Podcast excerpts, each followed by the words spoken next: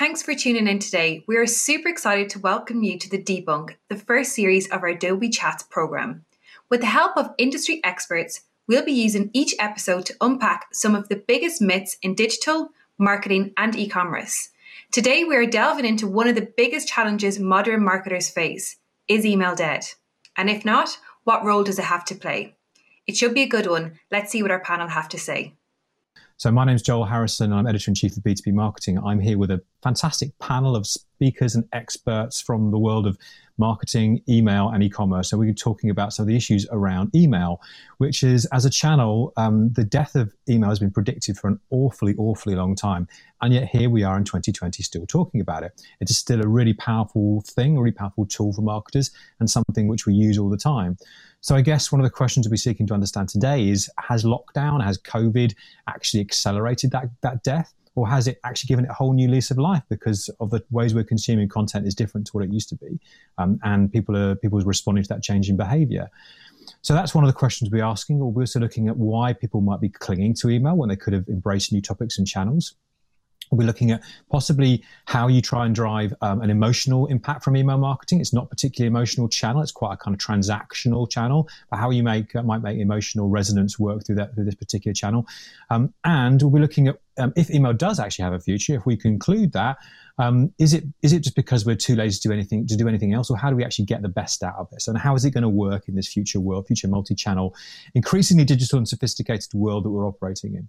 So those are some things we've been looking at today, um, and we're hopefully looking to have a good conversation. As I say, we've got a great um, selection of marketers on board today to talk about this with unrivaled experience of email.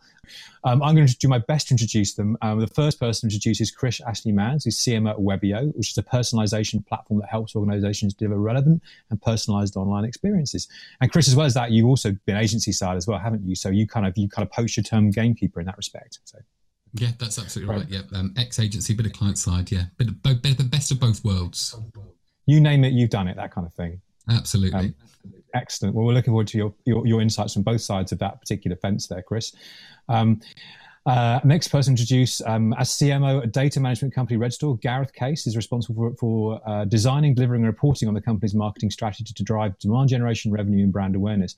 And Gareth, you're always someone. You're for me, you're a bit of a go-to person if want someone to say constantly controversial. You're generally happy to, to kind of comply with that. So, are you going to do the same today? I'll do my best, Joel. I'll do my best well, you know, it's, it's a tough job, but someone's got to do it. So, I, you know, I live in hope. Um, last but not least, um, I'm going to introduce Peter Bell. Finally, Peter Bell leads Adobe's commercial marketing team in EMEA, where he spends his time bringing together Adobe's best-in-class marketing and commerce solutions to the commercial segment, helping customers innovate and power transformation across their business. Uh, so that's that, and that's a very tough job, Peter. I, mean, I wonder how you find time to do anything else when you're doing all of those things. time for a little else, if I'm honest, but uh, with no travel, no commute, nothing at all. Uh, like, got those additional hours.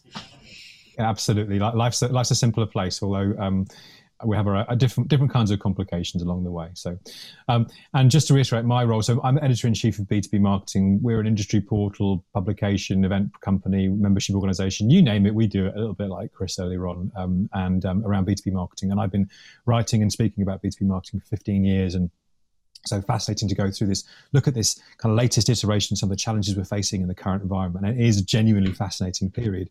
So um, obviously with a lot of stress and a lot of uh, trauma involved for people along the way.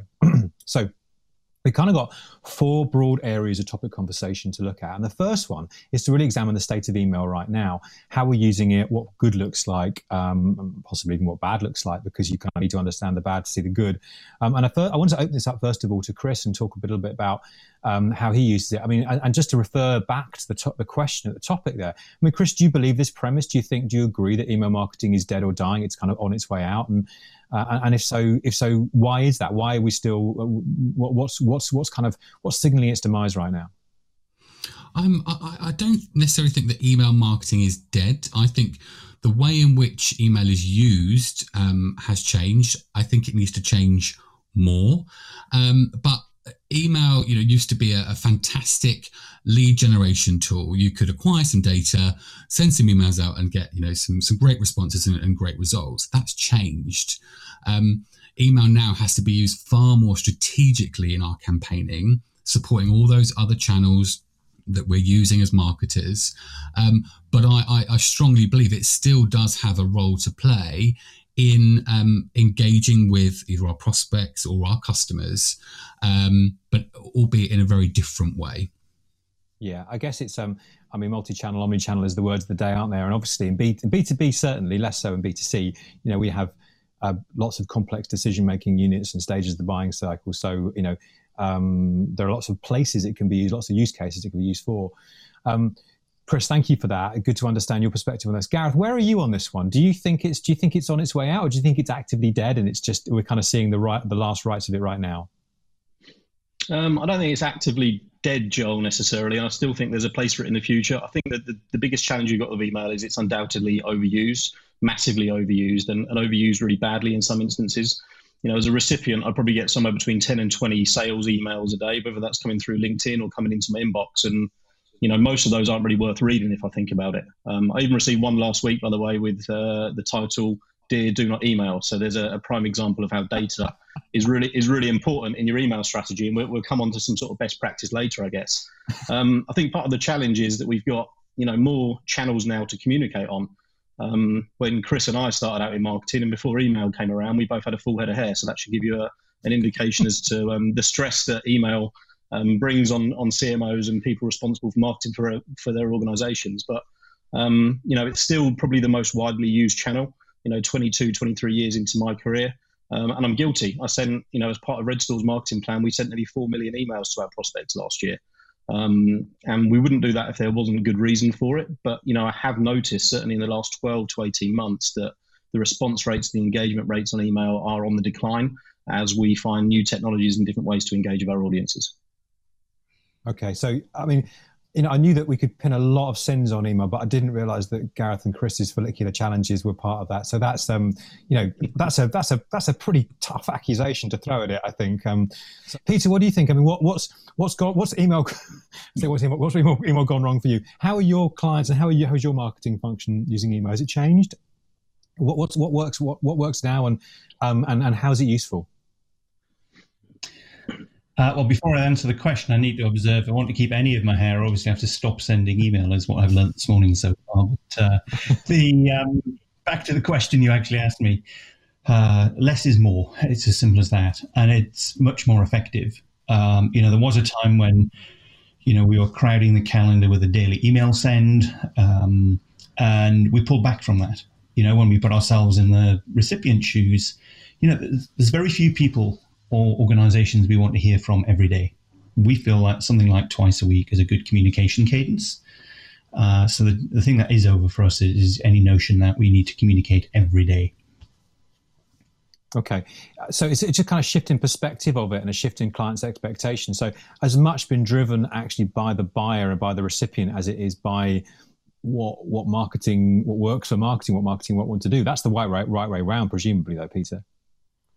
It is, and you know what you know we measure is it working for the recipient by the levels of engagement. You know whether it's something as mundane as click to open, or you know how much influence is it having on the the lead process overall. But um, you know we need to be driven, and and frankly we need to drive ourselves harder by the levels of engagement we see, the type of reactions we're getting to things, and, and balance our use of emails. Has already been mentioned with other channels. Um, overuse you know, is, is going to kill your message. Yeah, and, and I think that segues really nicely with the kind of next topic of converse discussion we're going to have, which is around what's actually undermining email. And, and, and, you know, Peter's mentioned overuse. I think Chris might have mentioned it as well. Gareth, you might have mentioned it before.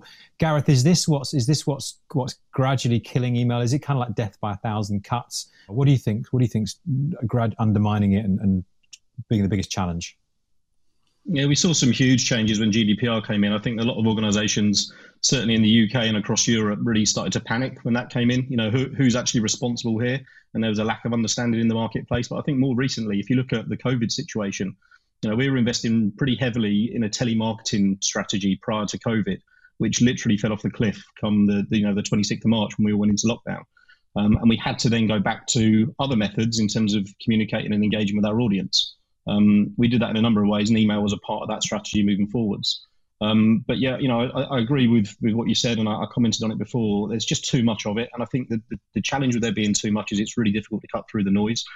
Yeah. Um, so so bad content, bad data equals probably bad email campaigns. But Peter, I wanted to pick up GDPR particularly with you as we kind of mentioned it and kicked it around. I mean, it feels to me, I don't know what your perspective on this, GDPR actually almost made email more powerful because actually it, it did force people to clean up their data, and those ones who didn't were going to get fined. I mean, do you ever take on this? Has it has it made has it actually forced us to be more responsible marketers, and therefore it's it's actually almost extended the life and made the and increased the relevance of email? Not as much as it should. I, you know, I had great hopes for GDPR as a as a, a both a leveler, but also you know driving just better quality email marketing. You know, you're only sending email to someone who's interested in it, that you've got the message right and it's relevant to them. GDPR should have been a, a much bigger catalyst for that. Instead, you know, we saw a period of intense conservatism where people worried, you know, didn't understand it. Will I get sued? What does legitimate interest really mean? Which was a big uh, topic for B2B marketers. But it just feels like we've forgotten. You know, I don't think we've forgotten the compliance piece. Uh, but, you know, it feels like things are back to normal, plus some limitations on when we can and can't communicate with someone. Uh, and that's kind of a disappointment for me. I, you know, I I saw it as a big opportunity to really drive quality into email marketing um, as marketers, and I, you know, I think collectively we're guilty of missing an opportunity. So we all reverted to type as soon as the immediate present danger went away, and, and just carried on doing all the bad yeah. stuff we'd done before. Yeah, I think that's Gareth and Chris are both nodding there. So clearly, that's entirely what's happened. Oh well, there was there was my little kind of fantasy of a kind of Nirvana-like future where we all entered a new golden age, just shattered. It's lying in pieces in the floor now. So never mind. Well, well, I mean, perhaps we could. I mean, I wanted to kind of ask the question to to, to Chris around, you know, perhaps they can reflect on that, but also, you know, Webeo is a kind of um, a new platform, and so you're kind of you entered the market trying to do things differently, and obviously a lot of what I don't. I'm not asking you to kind of to sell the platform, but it's based on kind of um, you know, personalization and kind of inbound stuff like that. So, you know, is there a way that you can, you know, you can come into this without the baggage of that email expectation, at least as a as a kind of workflow? That means you don't get income. You don't have to get into bad ways from the outset. You can start in the as you mean to go on in the right way. Is that helpful? Mm-hmm. Yeah, absolutely. And I think it's quite refreshing um, coming into an organisation um, at such an early stage that we can craft and determine how we're going to be using email, you know, long term moving forwards. And it's actually there's much less reliance on email within within our, our marketing comms plan.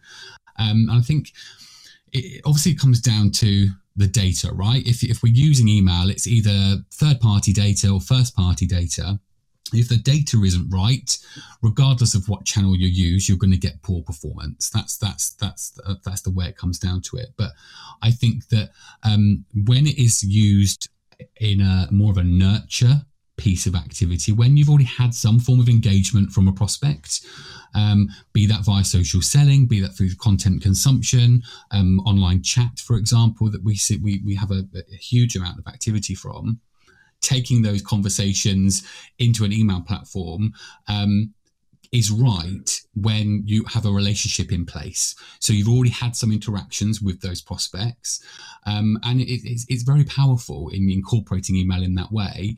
It's coming from um, a person or, or brand that you've actually had some form of engagement with. So there's much less reliance on cold um, email activity within Webeo. That's for sure. And that's a very good point. It's you know, email is not uh, there's horses for courses, aren't there? Gareth, what do you think about this? Is it is it it's just about knowing when to use it properly, and, and you've got to use it for the right audience and the right time, the right way. It's not you know, and there are some places where actually you really actively shouldn't use it because it's going to do more more more harm than good. Is that true? Yeah, I couldn't agree more, and I agree with what Chris has said. You know, for me, there's there's kind of three things in terms of getting an email campaign or the use of email correct and, and doing it properly. The first one is data, which Chris touched on um, you know, not only getting good quality data to send email to, but also making sure you're looking through the insights of that data, you know, on your prospects and, and recording things that can help you personalize and further target your your um, your campaign materials. Um, I think secondly, it's that it's it's using email to deliver high quality and educational pieces of content, which is really really key. We've seen much greater success on thought leadership and educational pieces that have been sent out over email than we have done on our sort of salesy approach, if you like. Um, and the third one really is, is a personnel challenge. And I think lots of organizations, whether they outsource it or insource it, don't have the right resource internally to be able to gather those insights and be able to constantly improve and reiterate. I mean, Chris will tell you because I've worked with him in the past. Um, who, who would have thought that 11 o'clock on a Thursday morning was the best time to send an email? Um, if I told you it was four and a half times better in terms of its response rate than 11 o'clock on a Tuesday morning, no one would probably believe you. But having those sorts of insights, um, you know, and constantly split testing, imagery, subject lines, call to actions, and that kind of stuff, you need someone in your team to be able to, to facilitate and, and run with that. We've segued beautifully into our kind of third topic, um, which is around what, what good looks like, and we've already touched on this in different places in different ways. Um, so, Gareth, you're, you clearly you're clearly kind of quite clear on the importance of actually testing and actually refining and making, you know, working out what, what good is and, and just incremental kind of changes of, of, getting things to improve. Is that a, a, methodology that you like to work with and you like your agency teams to work with? Is that is that a, good ex, um, expectation? Yeah, absolutely. You know, and, and having that person internally as well as someone at the agency from the data side, I think is really important. Um, if we get that data piece right up front, you know, you can start to deliver what I'd call hyper personalized campaigns.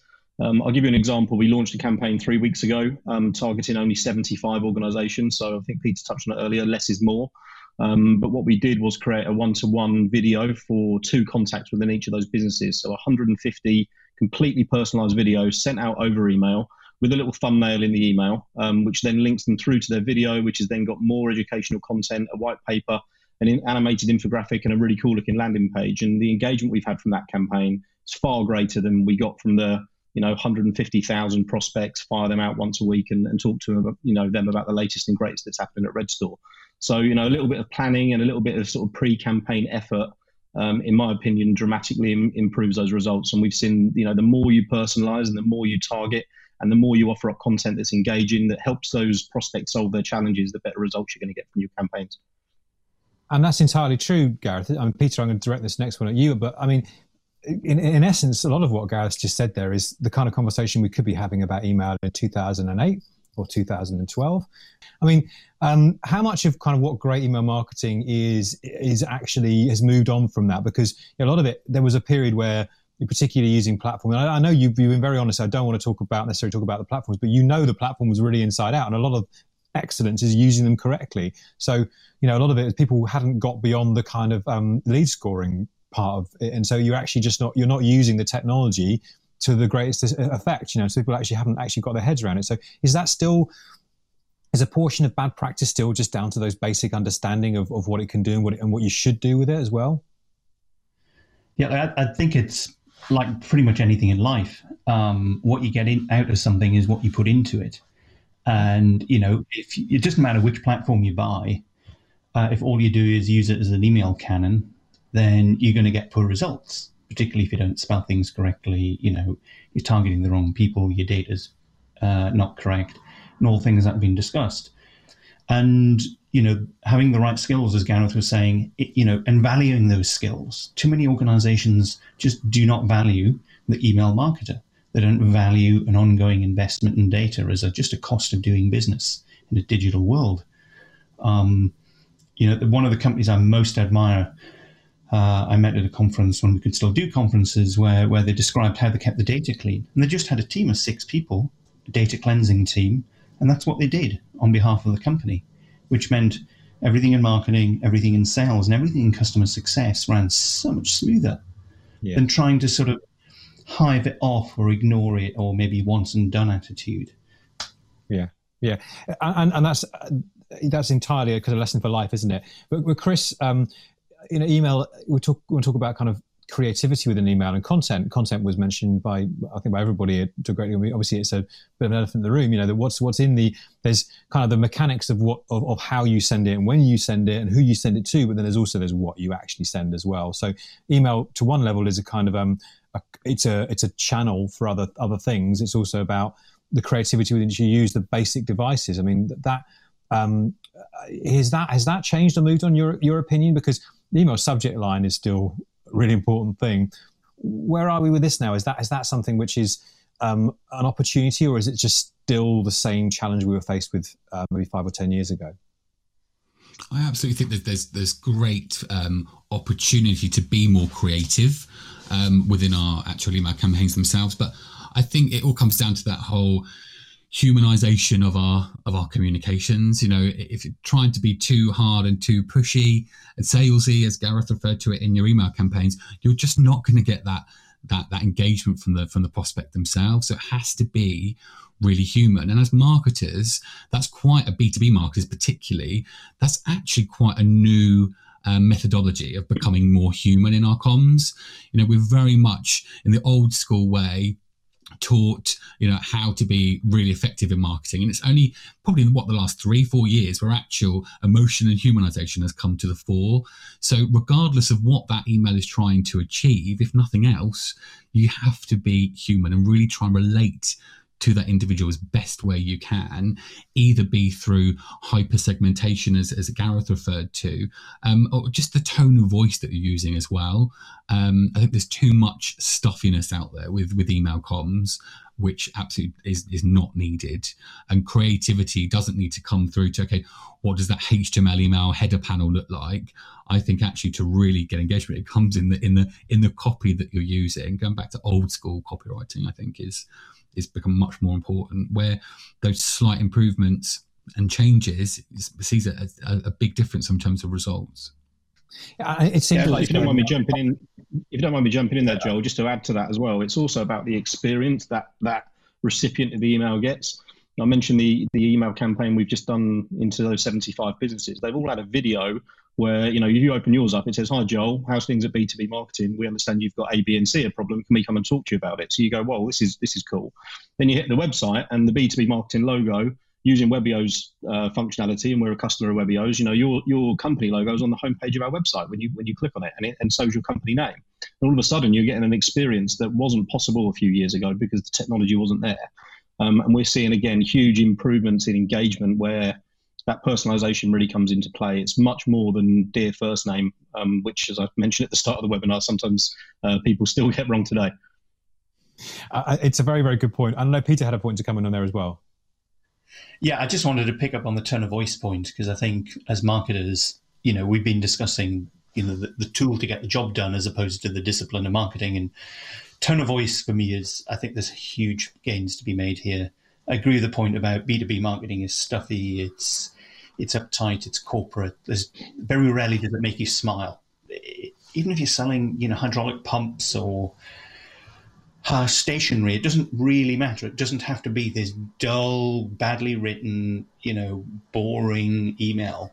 Um, and I think there's a huge amount of scope in B2B marketing for better copy, uh, better writing, and, and a tone of voice which is appropriate. You know, we don't want to be at the other end of the extreme with the Californian, hi, how are you today? Because it won't resonate in the UK, right? all, but equally, this this Victorian era approach to copy yeah. is doing us no favors. Uh, your point around um, um, you know the copywriting and that kind of thing. I mean, we had a great session, a great roundtable recently with um, our trainer uh, on copywriting, David Maguire, who talks about the, the, the, challenge, particularly inherent in copywriting right now, trying to understand and, and you know everyone said about customer um, sentiment, understanding what customers are feeling. It only just shows that this is you can't shortcut this. You have to do this. It's really really important.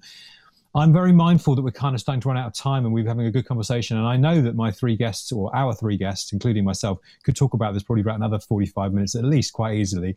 We've got some kind of um, some more con- kind of concluding thoughts on this, and I'm going to ask um, uh, our guests in turn and our panelists in turn about this. And Gareth, I'm going to start with you. I mean, do you think that we'll still be having this conversation about the future of email marketing in 2025, or do you think that it'll be it'll be our it'll be a long since gone to its grave and we'll be lament, you know bored of lamenting its passing?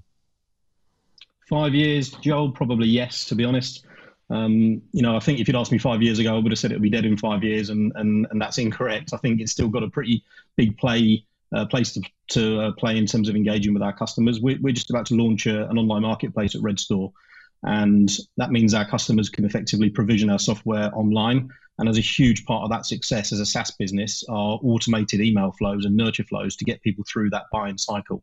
Um, so without email in that instance, we we wouldn't necessarily be able to achieve some of our goals. Um, I think in terms of the the future, I think we're going to see a ton of developments around artificial intelligence and machine learning, where I think email is going to be a lot more automated than it is today. Um, you know, we're always on the lookout for the latest tools and technology. That's what helps me differentiate Redstor from from our competition. Um, so yeah, I think it's going to be around. Um, it's not going to disappear overnight, but it's going to be used, I think, in a much smarter, more automated fashion. So it feels like kind of what you're saying is it's, it's not only is it moving kind of down the buying funnel, it's more towards the kind of the end and in, in their kind of post transaction role as well in kind of the customer success function. but also it's, it's, it's a much more integrated tool um, in, in, terms of the other channels because I mean, there are such a multiplicity of channels going on out there and using a smart way. Chris, how does that relate to your vision of, of where it might be both for your company and what you're seeing in the wider market? I think there's um, in preparation for the session today, um, I came across something called um, accelerated mobile pages or AMP, and um, it talks around how some that technology has really revolutionised the web and, and the digital space, but actually, um, it's actually being developed um, for email use right now, where rather than having a static email, HTML email that, that, that's you know that, that's being sent out to your audience is being received. Think of it like um, almost like a micro app within the email. So high levels of greater interactivity direct on that email, um, contact forms within that email, video embedded within that email without all of the bounce rates headaches, which we know can be caused with email. So I think absolutely interactivity is going to be the evolution. And I think that will come much quicker than we think. We've just started testing LinkedIn's beta uh, conversational ads. I don't know if you've seen them, but it utilizes their in-mail functionality. Um, and it, it, effectively sends an email, a pre-canned email to, to a prospect or, or a customer with some pre-canned um, responses. And when they click on them, it looks like there's someone typing at, at our end, but there isn't. It's a chatbot that's managing that entire conversation. So we're now testing those workflows through to, you know, essentially people downloading a trial of our product, and we're seeing some great engagement on that as well. So it's a different way again to managing, you know, a standard sort of email campaign. So it sounds like, I mean, some great examples there from Chris and Gareth. You know, it sounds like the, the future for email is pretty bright, Peter. Um, and I guess the question I want to ask you is, and we talked about this earlier on, is, you know, there are there are a lot of there's a whole generation. You talked about skills earlier, which is a really really good point. There's a whole generation of, of marketers. You know, we're seeing a transitions of, of people who who are coming into the workplace, coming into marketing roles, who don't have an experience of email. They're used to working primarily with mobile, with chat functions, with chat bots. Um, what would you say to a marketer, a junior marketer who, who was trying to question about why they should bother learning the fundamentals of how you do this, of how you send out, create and send out campaigns? How would you respond to them? Uh, very simply, that you know, email will remain the workhorse. I think we'll see some of the innovations that you know Gareth and Chris have talked about, um, but it will remain at minimum just the workhorse. You know, connecting other channels, connecting as a customer. You, you know, it, the relationship changes, and you know that very much is email driven. So it's not going away would be my very very simple message. And there's likely to be a lot of innovation. It quite often is knitting things together. But at worst, if you invest in understanding great email marketing, you'll understand the mainstay of B2B marketing. I think that's a really, really great point. Extremely well made. So, Peter, thank you very much for that. It, it seems like what everybody's saying is that the rumors of email's death have been greatly exaggerated, and there probably is a bright future for it who knew we'd be saying that in 2020? That's really exciting, and and, and I'm and I'm surprised and relieved by that. It's nice to know that not everything changes all the time. So there's a great role for it, um, and the challenge for us marketers is to understand what that role actually is. So um, so yeah, the, the onus is back on you again. So um, I wanted to thank uh, our panelists today, who've been fantastic, who've given us some great insights, and I've really enjoyed and learned something from this today. Um, and, and I've tried to um, not talk too much as well and just sit and listen, which is difficult for me sometimes. Um, I also want to thank everyone who's tuned in for this. So that's it from us. Thanks for joining us. Thanks for tuning in. Thanks to our panelists, and um, hope to see you very soon. We hope you enjoyed this episode of The Debunk, and a massive thanks to all of our guests and to you for tuning in. If you'd like to keep the conversation going or want to read more exclusive content, head to the Adobe Chats page. While there, you can also catch up on the next episode of The Debunk. See you soon.